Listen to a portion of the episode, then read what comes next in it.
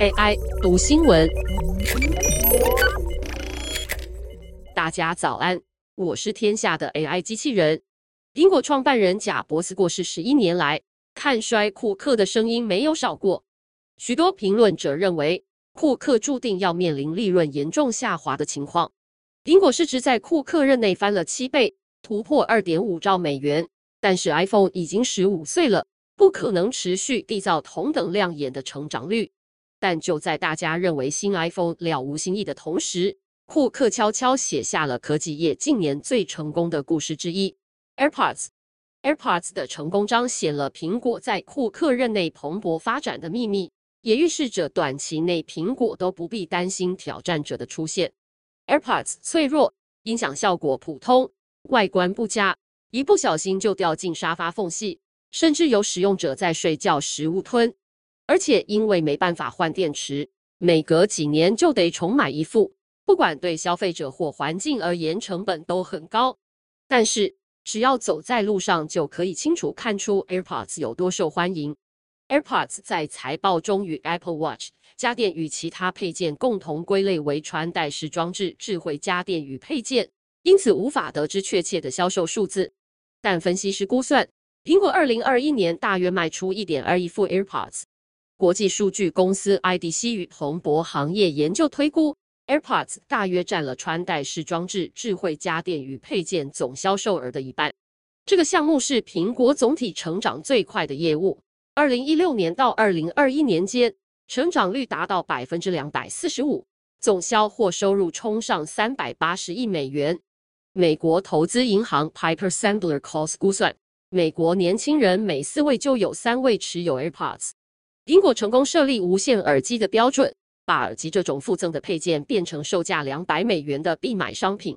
AirPods 其实是库克远大计划的延伸。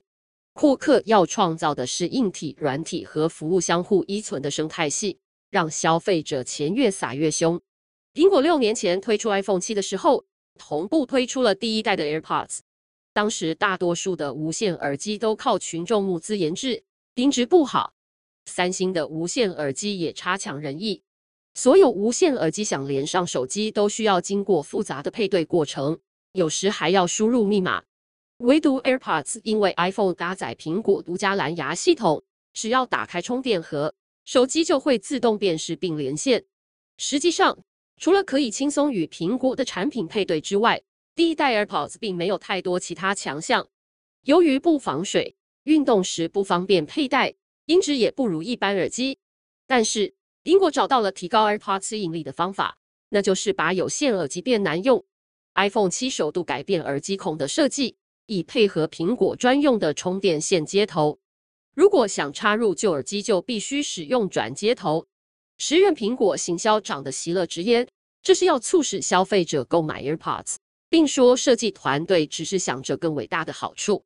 席勒说，归根究底就是一个词。勇气，向前进的勇气，做一些让所有人都过得更好的新鲜事。席勒的说法引来各方嘲讽，但他和库克才是最终开怀大笑的人。难用的耳机孔与轻松蓝牙配对的对比，还真的让苹果顺利卖出了数百万副 AirPods，而且许多人在买了一次之后便持续回购，就算坏了或是掉了都要买新的。有些人一开始不好意思带出门。现在看大家都戴，也就不觉得丢脸了。当 AirPods 与 iPhone 连接度这么高，多数人也懒得再去尝试其他品牌的无线耳机了。虽然 AirPods 最多也不过占苹果总营收的百分之五，却彰显了苹果的惯性制胜法。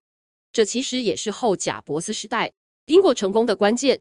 苹果不断推出和 iPhone 合作无缝结合的产品，并尽可能让其他竞争者相信失色。每年订阅费用一百二十美元的 iCloud 也是类似的状况。iCloud 没有好用到让人取消 Dropbox 订阅，但 iPhone 使用者就是需要 iCloud 来备份相片，简直是变相跟 iPhone 使用者多收钱。AirTag 也是一样，美国公司 Tile 比苹果早推出追踪器，放到钥匙上就不怕弄丢钥匙，但苹果很快就推出了 AirTag，并全面下架店里其他公司的产品。AirTag 和 AirPods 一样，很容易与手机配对，可以走 Tile 等其他品牌无法使用的捷径。为此，Tile 怒告苹果违反市场竞争的原则。苹果则回应，AirTag 成功是因为产品创新，他们是在促进竞争。还有一个例子是 iMessage，苹果推出 iMessage 已经超过十年，苹果用户的简讯会出现在蓝色框框中，还会搭配一些特殊功能。像是荧幕上出现点点点，代表对方正在输入讯息。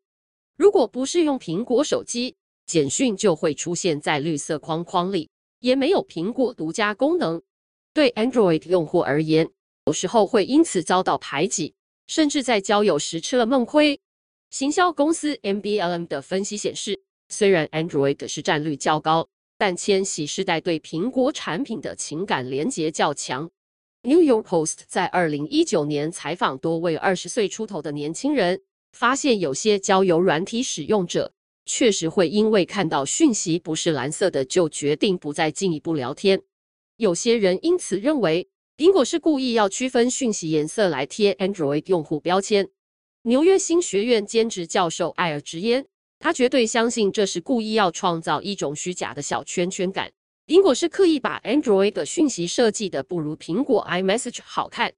苹果内部邮件显示，苹果高层曾经讨论过是否要开放 iMessage 系统给 Android 用户使用，最后决定不这么做的其中一个原因是，如果开放的话，使用 iPhone 的父母就可以买比较便宜的手机给小孩了。推出最新 AirPods 当天，一名现场观众向库克抱怨母亲看不到自己传送的影片。建议他们不要再用独家系统，结果库克叫他买一只 iPhone 给妈妈。一旦进入苹果生态系，惯性就让我们难以脱离。iPhone 一只就要八百美元，Apple Care Plus、iCloud、AirPods 等其余订阅费用与各种配件加总起来，一年不小心就多烧了八百美元。未来苹果的摇钱树可能还会再多一项，那就是头戴装置。相较于脸书。苹果的扩增实境 AR 和虚拟实境 VR 团队发展极为低调，但其实苹果已经投入七年的时间研发头戴式装置，团队成员已经达到两千人。这项产品在内部的代号是 M301，从苹果注册的商标内容推断，正式名称可能会是 Apple Reality Pro。由于高层对研发方向意见不一，M301 的研发延宕多年。据传。原本他们以今年底以前出货为目标，但受到了中国清零政策的冲击。外媒指出，M301 由和硕昆山厂组装，但工厂一度因为地方政府严格的封锁政策停工，被迫减产。但无论如何，新产品应该就快与大家见面了。苹果头戴式装置或许会令人惊艳，也或许令人失望。不过在惯性制胜法加持下，可以想见，库克又多了一个让果粉乖乖送上钞票的法宝。以上文章由李立新编译，技术由雅婷智慧提供。